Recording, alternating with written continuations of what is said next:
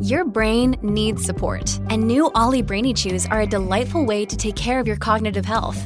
Made with scientifically backed ingredients like Thai ginger, L-theanine, and caffeine, Brainy Chews support healthy brain function and help you find your focus, stay chill, or get energized. Be kind to your mind and get these nootropic chews at olly.com. That's O L L Y.com. These statements have not been evaluated by the Food and Drug Administration. This product is not intended to diagnose, treat, cure, or prevent any disease. And now, Veep Thoughts by Kamala Harris. You know, there's so much about what's happening in the world now that is presenting some of the worst of this moment and human behaviors. And then we have a moment like this that I think reminds us that there is still so much yet to accomplish and that we can accomplish.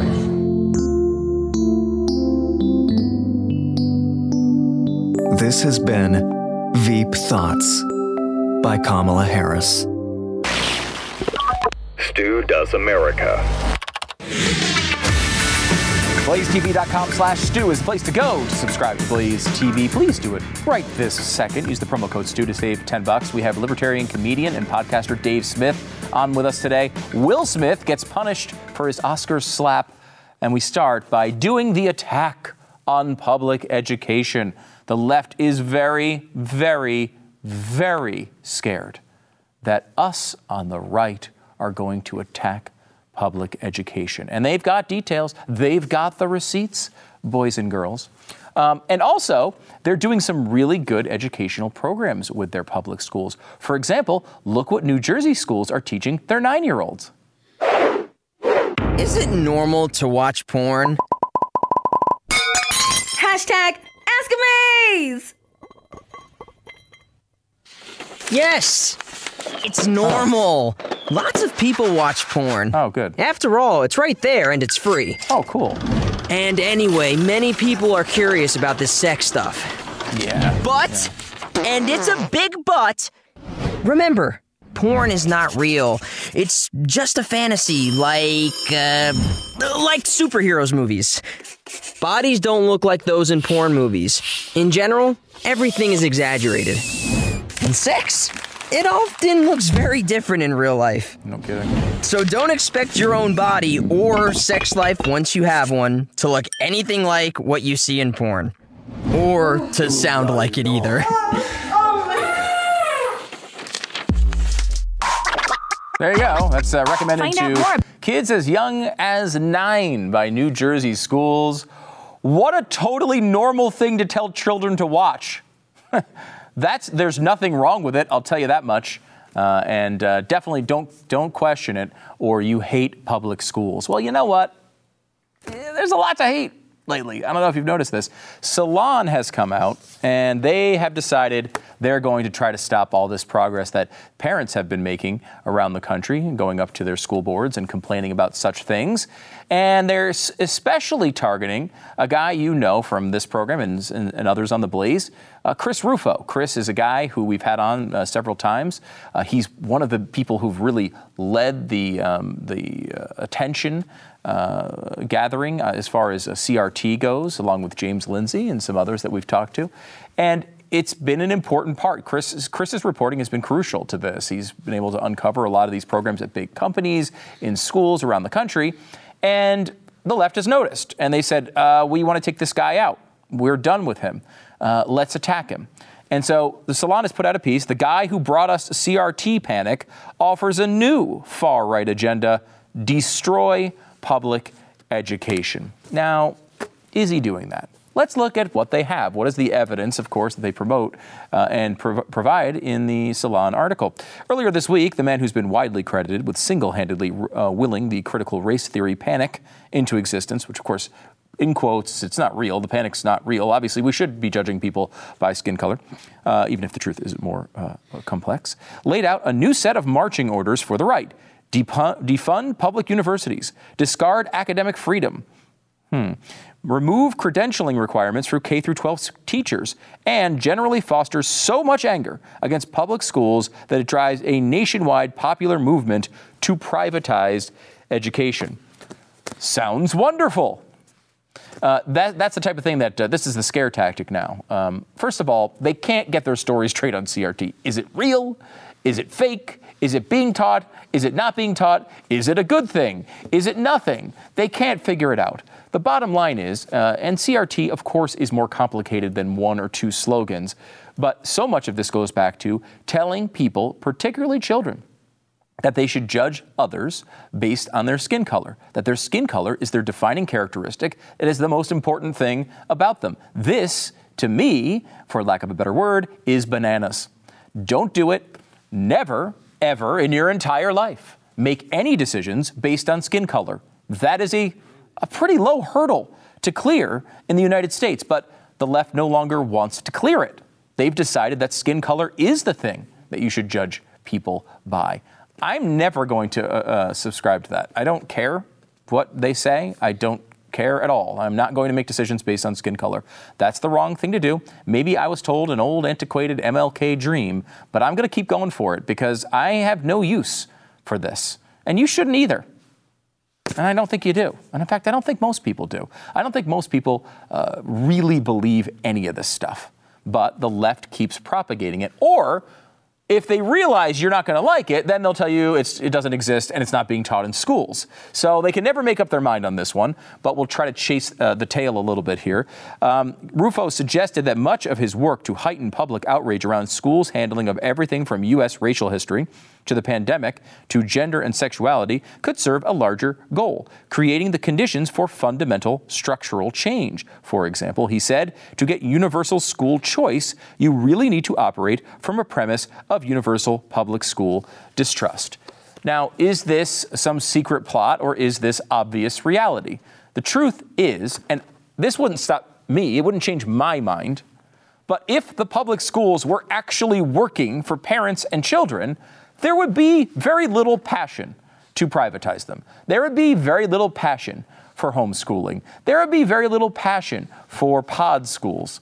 The problem here, of course, is with teachers' unions and what those teachers are actually teaching the kids when they show up to school, which more and more often is rare, is that they're not working for parents and they're not working for children. So parents are looking for another option this is not Chris Rufo trying to explain to parents that judging people based on the pigment of their skin is a bad idea. They already knew that.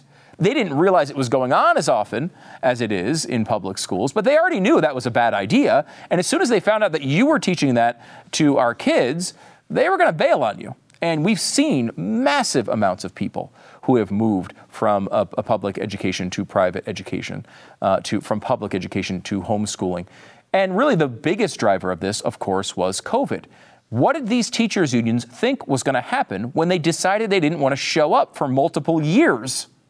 At some point, parents think, I don't know, maybe my kids should learn how to form a sentence or something, and maybe should go to school. Maybe they should go to at least be taught by somebody somewhere.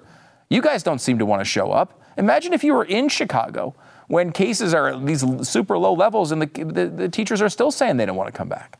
I mean, it's completely ridiculous. The story goes on from Salon. Rufo didn't stop with K through 12 education, going on to describe public universities as a monopoly that has been uh, too long handled by uh, too long handed a blank check by legislators, even in conservative states.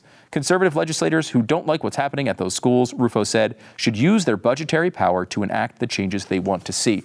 That's just a job description for the representatives. That's not a secret radical plan by Chris Rufo. That's just what they're supposed to do with their day I know we, they get into a lot of other stuff. They are, they've got these important uh, meetings. They're smoking cigars. They're drinking. Uh, they're drinking some nice beverages. I understand a lot of that stuff goes on, but their job is to make sure that if uh, things aren't going well, they're supposed to change them. And if one of the powers of, uh, that they have is the power of the purse, they're supposed to cut off funding to things that aren't, you know, good. Look, the truth is that we do need to rethink everything about the way we teach our kids. And it's not just about CRT, but in some ways, that's one of the things that has awakened parents around the country, along with COVID restrictions and really super impressive first year female swimmers. The accusations against Chris Rufo here are serious that he secretly is trying to eliminate public schools. The story provides very little evidence that this is actually his hidden goal. He seems to be mostly talking about school choice, which gives you a choice between public and private schooling. But hey, while we're talking about eliminating public schools, let's eliminate public schools. I don't know if Chris wants them eliminated. I don't know. I can't speak for him. But if he doesn't, I'm right here cheering on their elimination. We know that private schools and homeschooling consistently leads to better outcomes. Uh, 78% of peer reviewed studies, studies on academic achievement show that homeschool students perform statistically and significantly better than those in institutional schools. We know this, we've known it forever, and I think everybody knows it really. Why would we stick with something that we all know isn't working? And that means rethinking everything. Public versus private is just one thing to consider. Where else do you choose public when you have those two choices? Private park or public park? Private pool or public pool? Private bathroom or public bathroom? Ugh. How could we afford all of this? It's too much money. Well, I don't know. Maybe give people back their tax dollars and let them decide what they could do with them. That would solve the issue of cost for a lot of people. What's interesting is while the left would love to argue with you and tell you that we need to redistribute the money from those evil rich people to poor people to cover all the costs of education, they don't seem to enact that plan when they have control in their cities. There's this one county that contains the city of Chicago. It's called Cook County. The residents here voted overwhelmingly for Democratic candidates in the presidential and senatorial elections last year. Often what would happen is that this would just be one big school district and that all the taxes from all the towns in this county would be put into one bucket and distributed equally throughout the county. But the residents of this very blue Democratic county have actually decided to divide themselves into more than 140 school districts. Oh. So now you have all these tiny school districts like this one, which are like gerrymandered around the richest part of town. And so all of the taxes from these rich homeowners go into one little bucket and then only get distributed to the schools within this rich region of the county. It can be on the same block that the town line runs through the middle of it.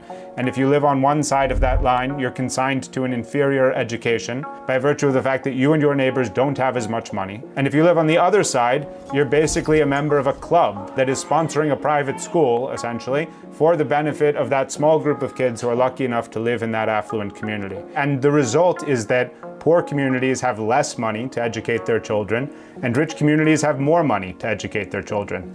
This is crazy. This is crazy. Remember, that's not from the Blaze, that's from the New York Times.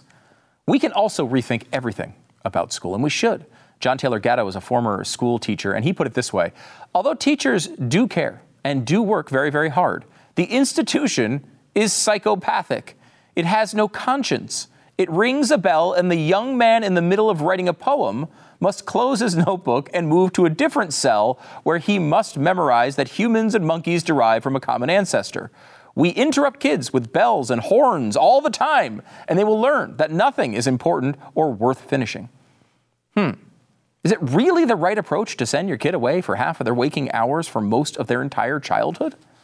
Why do our kids need to be gone all day? Have we ever questioned the convenience of this schedule? Have we ever wondered why they make it so easy for us to ship our kids off to an institution where they're a captive audience all day, uh, listening to someone who isn't, you know, you? Shouldn't we be more critical and questioning of the place we're sending our kids eight hours a day? Why are they so defensive when we do question it? Is it really the right approach to advance every kid the same pace year by year? Like our grade levels, even the right approach at all. Why do advanced kids not just move along a little bit faster and other kids have more time? What about, uh, you know, think about this. What other part of life do you interact with only people that are your exact same age, like you do in school? Why are kids always being taught in the same format? Teacher in front of room, kids sitting silently if, if we're lucky. Maybe older kids can learn something and reinforce what they have learned in the past by helping to teach younger students. In my kids' school, they have a program where older kids spend time buddying up with the younger kids to help them learn. The younger kids, you know, basically think they're celebrities, uh, but it also helps the older kids. We spent so much time talking about crazy university professors and not nearly enough time talking about K through 12. Once they're in college, it's too late. They're probably already insane. But we can at least give them a foundation to work from and when they're, you know, nice and young, and then let them decide to screw their lives up on their own later on. We can rethink all of this like and this is crazy. I, I know I'm going down some weird roads here, but follow me a little bit. What if we don't punish them with a decade plus of terrible public schools? What if we don't consistently tell them that America is the great and only evil of the world? What if we don't tell our kids that their skin color is the most important thing about them? What if we don't let a six foot three, 225 pound man destroy all the female athletes? What if we don't constantly flood their lives with pornography at nine years old? Call me crazy, call me wacky, but I think that approach just might work.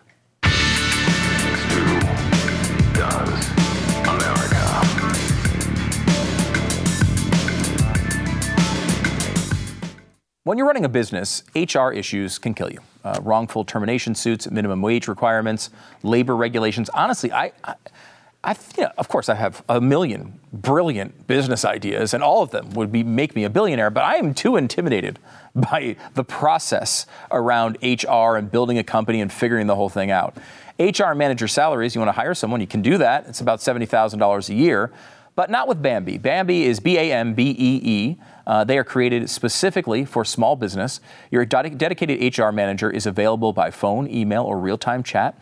Uh, from onboarding to terminations, they can customize your policies. They can help fit your business. They can help you manage your employees day to day. And it's all for 99 bucks a month. It's month to month, no hidden fees. You can cancel anytime. How can this be this easy? It is with Bambee.com slash Stu. Go there right now. Schedule your free HR audit. It's Bambee.com slash Stu, B A M B E E. Don't forget the slash Stu part of the address because that's how they know you like this stupid show. Bambee.com slash Stu.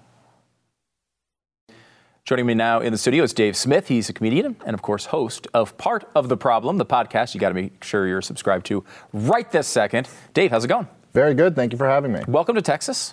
Yeah, love it. Always happy to be in Texas. Yeah, it's it's it's it's nice down here. It's it's a, been a different experience over the past couple years. You're up in you were in New York City, right? Well, I was in New York City at the very beginning, but I uh, I got out quickly. What was it like being in New York at the beginning of, of all this? Oh, I mean, it was it was pretty nuts. Um, it was it was crazy how quickly the the shelves emptied. Yeah. Um, and I got out very early on in March. Uh, got the family out of there. I saw the writing on the wall, but Mm. I have family in New York, and I, I was driving in.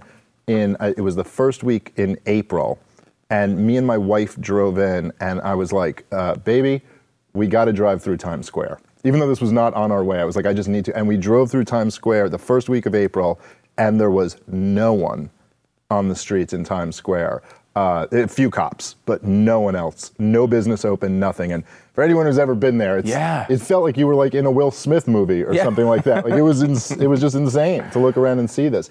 And then you had people like giving you weird looks because I was coming in to visit, and you're like, you're not supposed to be visiting your family. And I was Right. like, well, like my mother seeing my daughter is actually pretty important to me, so I'm gonna go do that. And it's very bizarre. That's been kind of, I think, one of the strangest things to me. In that watching all this happen, I was surprised that, that this could happen in America. Yeah. You know, I remember even when it was happening in Italy. A couple weeks before it was happening in America, I was like, "This is insane! They're shutting this whole country down. I can't believe they're doing this. That could never happen here." Two weeks later, it was happening here. Yeah, which is a good a good lesson for all of us. Yes. That whatever you think can't happen here, well, actually it can, Mm-hmm. and that's that's a good lesson in general when you look at the rise of totalitarian regimes around the world. You know, it happens in other countries, and we're like, well, but this is different. It's like, well, actually, we're all human beings, and it Yeah. is possible for it to happen here. And the idea that something like um, the the Bill of Rights is going to protect you from that is something that I think hopefully a lot of conservatives have woken up to. Yeah. That as mu- as great as the Bill of Rights is, it's it's just words on a piece of paper. And if some governor comes along, like the governor in New Jersey, uh, you know, if if he comes along and says, "Well, I'm not thinking about the Bill of Rights. I'm arresting people for going to church," he's got the guys with the guns. Yeah. and that's what really matters. Yeah, yeah. I, I was surprised to see. I don't know the the. I kind of felt there was an American spirit here that would push back on this, and eventually I think it did happen. It just took longer than I realized, but there was, I think, the whole time this sort of underbelly of people deciding to just maybe not maybe not announcing it, may, you know, maybe not making a big deal about it, but just doing their own thing. And we had a, a mask mandate here in Texas for a while. And I'm convinced, I cannot get this confirmed from the governor, but I'm convinced they never actually fined anyone under this statute. They put it out there. I don't know why, but it wasn't being enforced. No one was being fined, and people just wound up assessing their own risk, which I think is how you're supposed to live. Well, yeah, and that it certainly is how we live in a million other ways in life all the time. And that, that, that's it's a very nuanced thing to assess risk, right? Like Mm. if some if, if someone were to say to you, um, you know, I'm really concerned about car accidents, so I got a very safe car. And I always wear my seatbelt, and I have dual airbags, and yada yada. Sure. You might go, okay, that's pretty reasonable. And if someone said to you, I'm very concerned about car accidents, therefore I will never get in a car again. You're like, That's- yeah, that's a little bit Yeah, nuts. yeah. Like that's just you know, there's like this this happy medium you have to find, and the idea of like, okay, there's this upper respiratory virus going around that really is a problem if you're very sick or if you're very overweight or if you're very old Mm-hmm. to get, um, and your response to that is. Well, I'm going to stay in my house and never leave again. Right. You're like, that is freaking nuts. Yes. And so many people fell into that. But I do agree with you. There still is a, a remnant of an American spirit that loves freedom. And you did see that. There were, I thought it was truly heroic, some of those businesses that just, uh, you know, practiced civil disobedience and resisted, said, we're not going to close. Even in New York and New Jersey and Los Angeles, there were examples of that. And that's, I think we should all look to those guys with a lot of admiration. Yeah, you, you need that. Um, one of the first pieces of analysis, the think pieces that came out right after the pandemic started was, well, this is it for libertarianism. you know, I guess, oh, nobody's a libertarian anymore.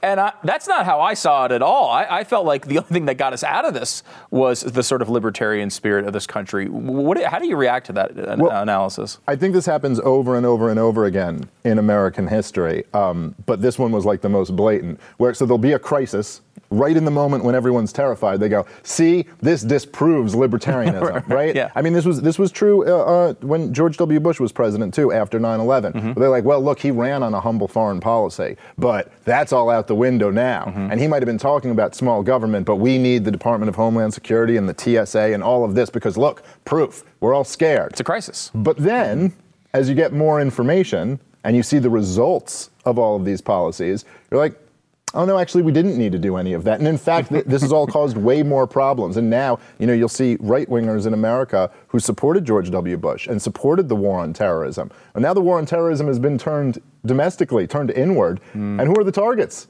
The same right wingers who Yeah. supported it being created. And for the COVID example, I mean, yeah, well, look back at it now and say, okay, these uh, these these draconian uh, totalitarian lockdowns did nothing.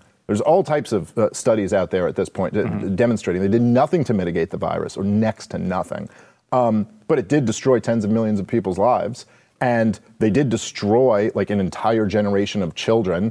Um, they did. We did di- completely destroy our currency by printing all of this money and just handing out checks. And so I don't know. You ask me, libertarianism is looking pretty darn good I know. right about now. Now, and all you have to do is run the counterfactual. What if we had just handled this in a normal way, like you said, let people assess their own risk, Mm-hmm. not destroy the economy, not debase the currency? We'd be in a much better position right now. let's go to the currency because this is uh, this has been kind of a, a thing that conservatives and libertarians have been talking about for a long time. You spend too much money, eventually this is going to come back and bite you. And we kept doing it, and it got worse and worse and worse and worse. And then we hit a real crisis where. Uh, businesses were closing down, sometimes by force, sometimes just because no one was going out anymore. Uh, multiple trillions of dollars are flowing through the government, and that was in a Republican administration. Um, now we're we're seeing the other side of that. We're seeing inflation out of control. This is what you know Austrian economics has preached about forever. How do you get this under control? Well, I mean, the, the only way to truly get it under control is to rein in the Federal Reserve, have some type of commodity backed currency. That fiat currencies destroy nations. Mm. And so that's the heart of the problem. But as you said, libertarians have been talking about this for a long time, and some conservatives, some really good conservatives have been. And the problem is that conservatives support Republicans, and Republicans mm-hmm. are a bunch of Democrats. That's basically the problem. Especially And on that, uh, at well, this point. I- I- look at spending. You just can't say anything else. I mean, George W. Bush and Donald Trump were absolute disasters in Mhm. this area. And they they railed against the big spending under the, the Democrats. And believe me, they're Democrats too. They're really bad. But as soon as the Republicans get in there, there is no will. And even, you know, after railing against Barack Obama's insane spending, then the, Donald Trump gets elected, and the Republicans had the House and the Senate. And they still passed through higher spending than Obama ever had. Mm-hmm. And I mean, if that, so a lot, again, I'm fine with blaming Joe Biden. Joe Biden has a lot of blame for the current inflation. But this really is years in the making. And Republicans have, have over and over again promised to rein this stuff in and always failed to deliver on that. Yeah, and I, you know, I, I think there was there's this like been this tug of war that's gone on between the two parties, uh, the two major parties for a long time, which has been basically Democrats say they want to spend a lot of money, Republicans say they don't, but then wind up kind of doing it anyway, but in a, maybe a slightly more restrained way, and uh, usually, Donald Trump switched that around because he Yeah. didn't. I mean, to be fair to him, I guess he didn't run on "I'm going to cut government," "I'm going to cut these major programs." He, that was not his focus. He, in fact, he was beating up other Republicans on stage who were saying we're going to cut Medicare and Medicaid. Um, he went for it, and he went for it when he got into office now, too. And now that the Republican Party has become more Trumpian. There really isn't the other side of the spending argument. We do shows on spending all the time, and there's not a ton of passion for it, honestly. I'm going to still do it because I don't care. But they, they there's not that audience um, overwhelming uh, desire anymore to talk about reining that in.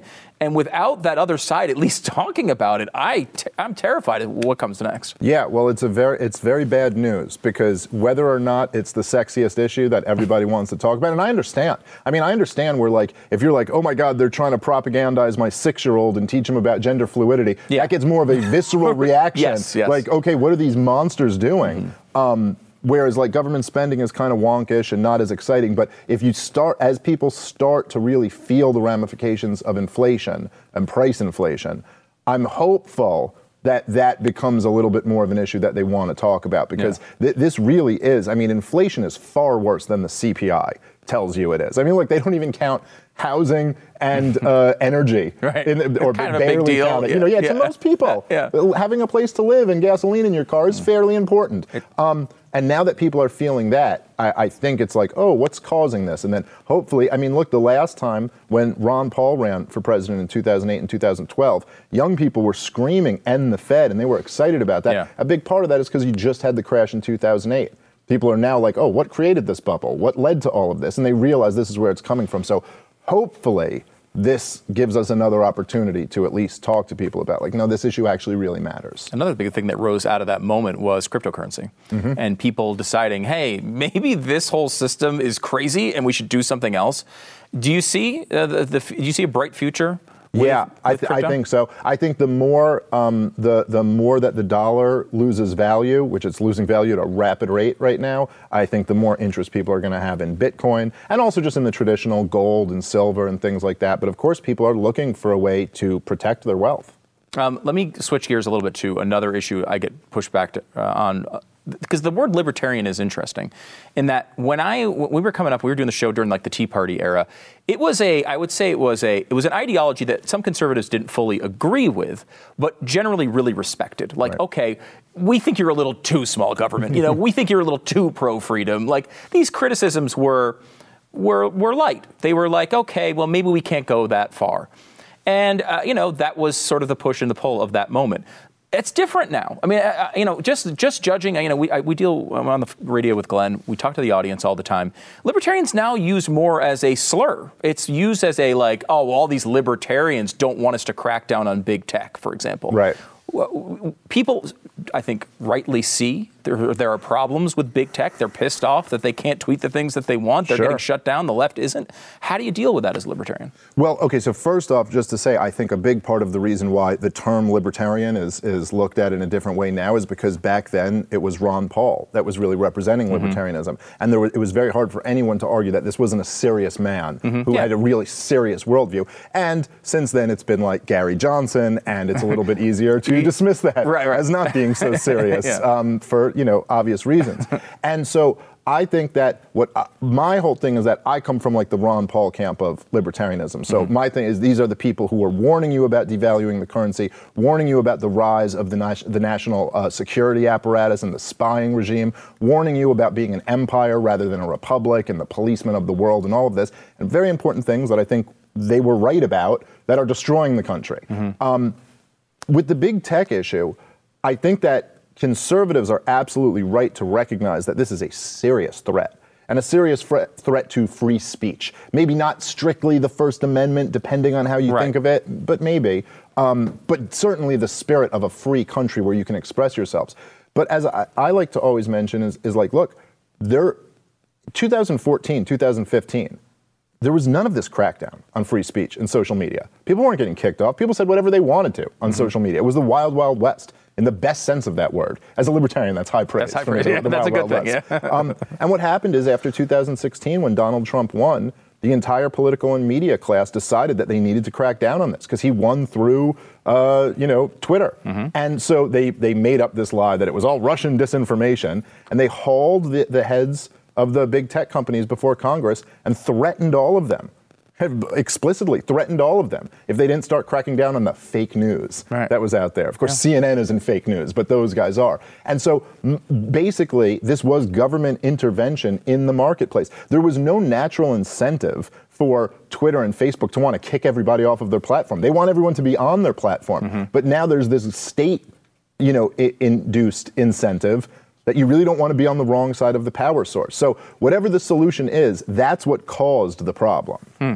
Um, well, last one here before we go. Um, who do you see as the as the future of libertarianism? You see, obviously, Rand Paul is still uh, in the Senate. Thomas Massie is, is a great guy. We like him a lot in Congress. Who, who- who's who's the voice? Yeah, well, I love I love Massey and I love Rand Paul, and I think those guys have been heroic through the whole COVID regime. But I'll tell you, I think the Libertarian Party is going through a big shakeup right now. The Mises Caucus guys, which is my whole camp in the Libertarian Party, we're about to really grab the the steering wheel of that party, and I think there's going to be a whole new era of the Ron Paul revolution in the Libertarian Party. So I'm very excited about all of that. Where can people go to get involved in this if they want to? Uh, LPMisesCaucus.com. All right, do that. Do that. Dave Smith, comedian and host of Part of the Problem. It's a podcast. Make sure you subscribe to it. Check it out today. Dave, thanks for coming on the show. Thank you so much for having me.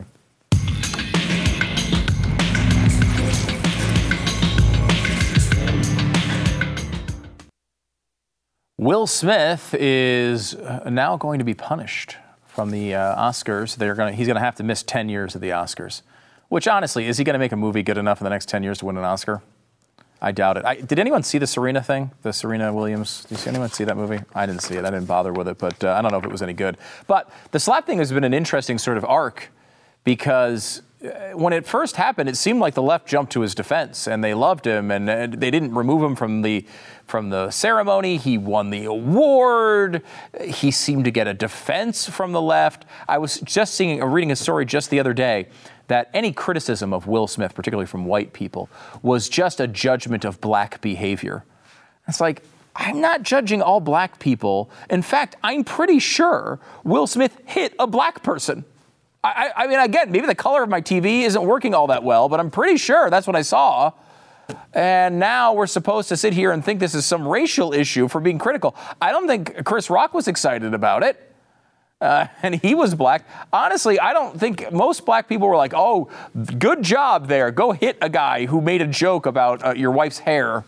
I really doubt that was a big uh, issue, but uh, now it seems to have changed. The tide has turned a little bit. The Oscars are, are they, they threw him out. He's lost uh, some development of shows and movies, and now 10 years, no Oscars for uh, Will Smith. Elon Musk is uh, going to address uh, the Twitter staff which is this this is the way you do it. You know, we we talked a little bit with uh, Dave Smith earlier about big tech and what do you do about it, and it's a tough thing to deal with, especially if you don't like government in, involvement. And we also we should point out that when government does get involved, they can do something. It just usually sucks. So solving it with big government is very difficult to do. Uh, solving it without big government is pretty difficult to do. Elon Musk is like, what if I just buy it? You know, if I just buy it, then then can we get this over with? He is now going to uh, address the Twitter staff after people uh, inside of the, of the company are a little upset because he doesn't want to censor people as much as they do.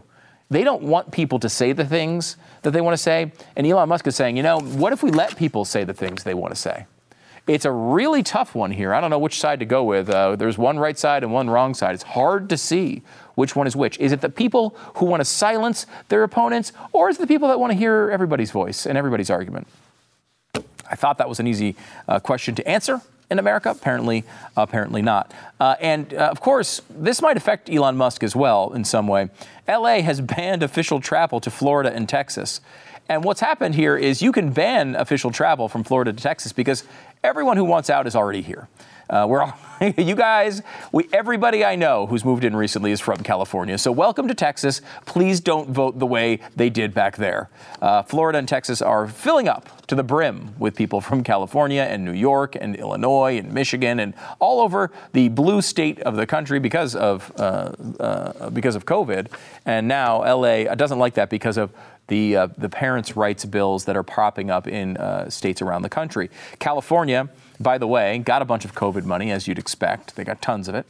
And they also defunded the police, and that was really important. They made sure those police didn't get their money because police are obviously evil. All they're doing is trying to wantonly kill black people. That is why, partially, it's strange that California took most of their COVID money, a huge chunk of it at least, and instead of doing stuff with COVID, they wound up funding the police with it because everyone knows that you actually uh, do need police uh, in these communities, and and the, you know most of the people who begging for police in these communities are the people who are living in the communities. They're like, please. Please bring police back. Now, I know there's been some interactions and there's some distrust in certain communities when it comes to the police. But when you ask the people in the communities, uh, please don't abandon us. Please don't. This is already a problem area. We don't want it to get worse. Uh, it was getting so bad, apparently, they had to take COVID money and remove it to uh, fund actual police officers. And so that's, of course, not the mainstream narrative, but actually went on in California, of all places. The U.S. court uh, now has reinstated Biden's federal employee COVID vaccine mandate. This is going to bounce back and forth as it goes up uh, the the the, uh, the, court system. Eventually, we may get a, an answer from the Supreme Court on it. But one of the things that's really fascinating about this is you put these restrictions in, and then things change. People, I know it kind of feels like we're on the, the, the other side of COVID right now because a lot of the restrictions are lifted, even if you're in a blue state. Um, but it's important to note how dramatic this is. Because you might look at you know, cases or hospitalizations, and we're on lo- the low side of it, but not the lowest we've been. Let me give you another stat, which is ICU admissions. ICU probably the best way to look at what COVID actually is right now. Um, you know, deaths obviously trail. They're at a relatively low number, but not the lowest they've been. Uh, ICU uh, hospitalizations is something to watch, but when you have an Omicron type of situation, so many people have it. Tons of people are going into the hospital with COVID and not because of it. Um, that's been a long time debate on the uh, on the right. It was ignored for the first year and a half on the left, but we've been talking about it since the beginning. Uh, however, with all that being said, ICU admissions for COVID. So you are in there for COVID, you're in the ICU in danger of dying, are half, half of what they've been at any other point during the pandemic right now. Look, you go to, you, at some point, people acquire immunity with this thing, whether it's through a vaccine or whether it's through just getting it. And at that point, your body does a pretty good job of pushing away the worst effects. We've known that from the beginning. We've talked about it that way from the beginning. Uh, and now these restrictions that were put in months ago, and when the situation was totally different, are still winding through the court system and are completely insane at this point. They don't re- react to reality the way they are. This is why you don't do things through central government. You can't react quickly. You can't make these things work. No human being is smart enough to manage this process. That is what our founders understood. It was their big, big conclusion from being like, you know, this whole king thing sucks. Let's do it a different way. That's what we're supposed to be doing here, something different. But the left keeps trying to pull us in that direction. Let's not follow them there.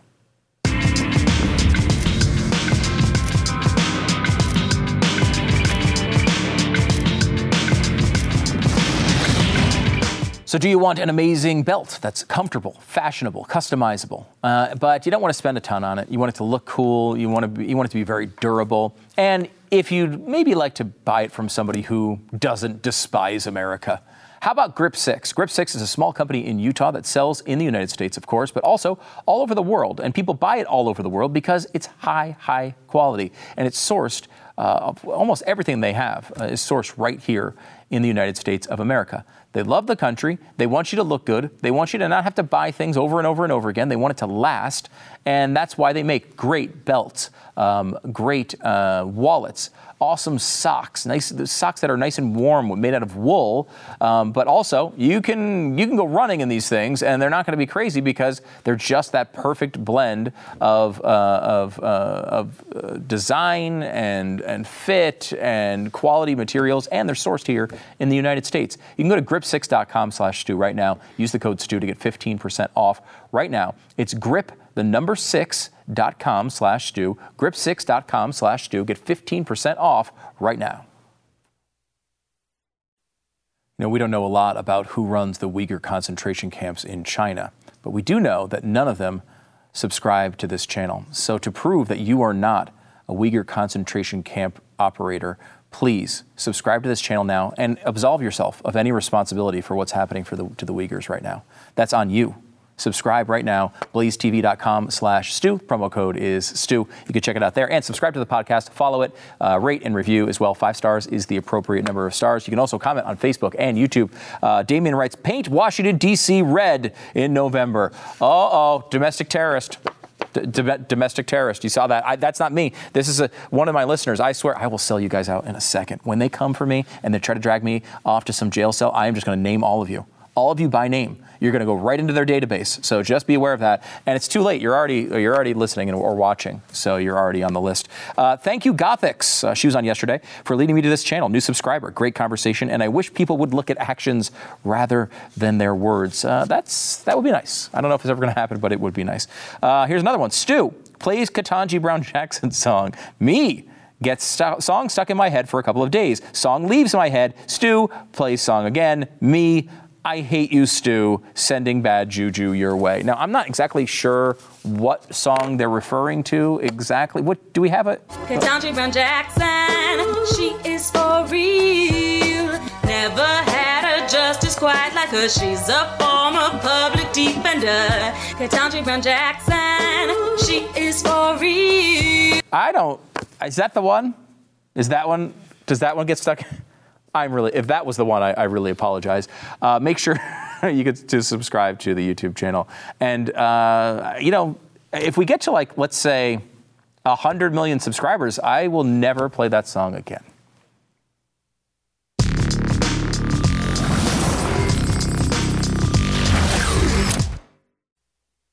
Um, we have veepthoughts.com. It's up right now has all the uh, Veep thoughts moments from Kamala Harris. Actually, do we have the uh, one we played earlier in the show? Can we play that one more time? And now, Veep Thoughts by Kamala Harris. You know, there's so much about what's happening in the world now that is presenting some of the worst of this moment and human behaviors. And then we have a moment like this. Right. That I think reminds us that there is still so much yet to accomplish and that we can accomplish. okay, that's a. I mean, how how does she do this? That was 30 seconds of speaking, and she said absolutely nothing, nothing, nothing of value, nothing of substance. She can, can. I mean, this is a real skill. She can talk and talk and talk and talk and never say a thing. How does she do it? Uh, you can see it happen at veepthoughts.com. By the way, if you happen to see a Kamala Harris moment, a Veep Thoughts moment, uh, tweet it to us or put it on Facebook. Hashtag it with uh, Veep Thoughts. How about that? And we will uh, we'll keep adding to the collection. Uh, that I know is really important. Uh, also, studoesmerch.com is a place to go to get all of your merch, including Nancy Pelosi sucks pens, which, by the way, I've noticed you keep buying even though she has COVID. And that is disgusting. I am revolted. I cannot believe you would do such a thing. It's really bad. By the way, it's nancypelosisuckspen.com.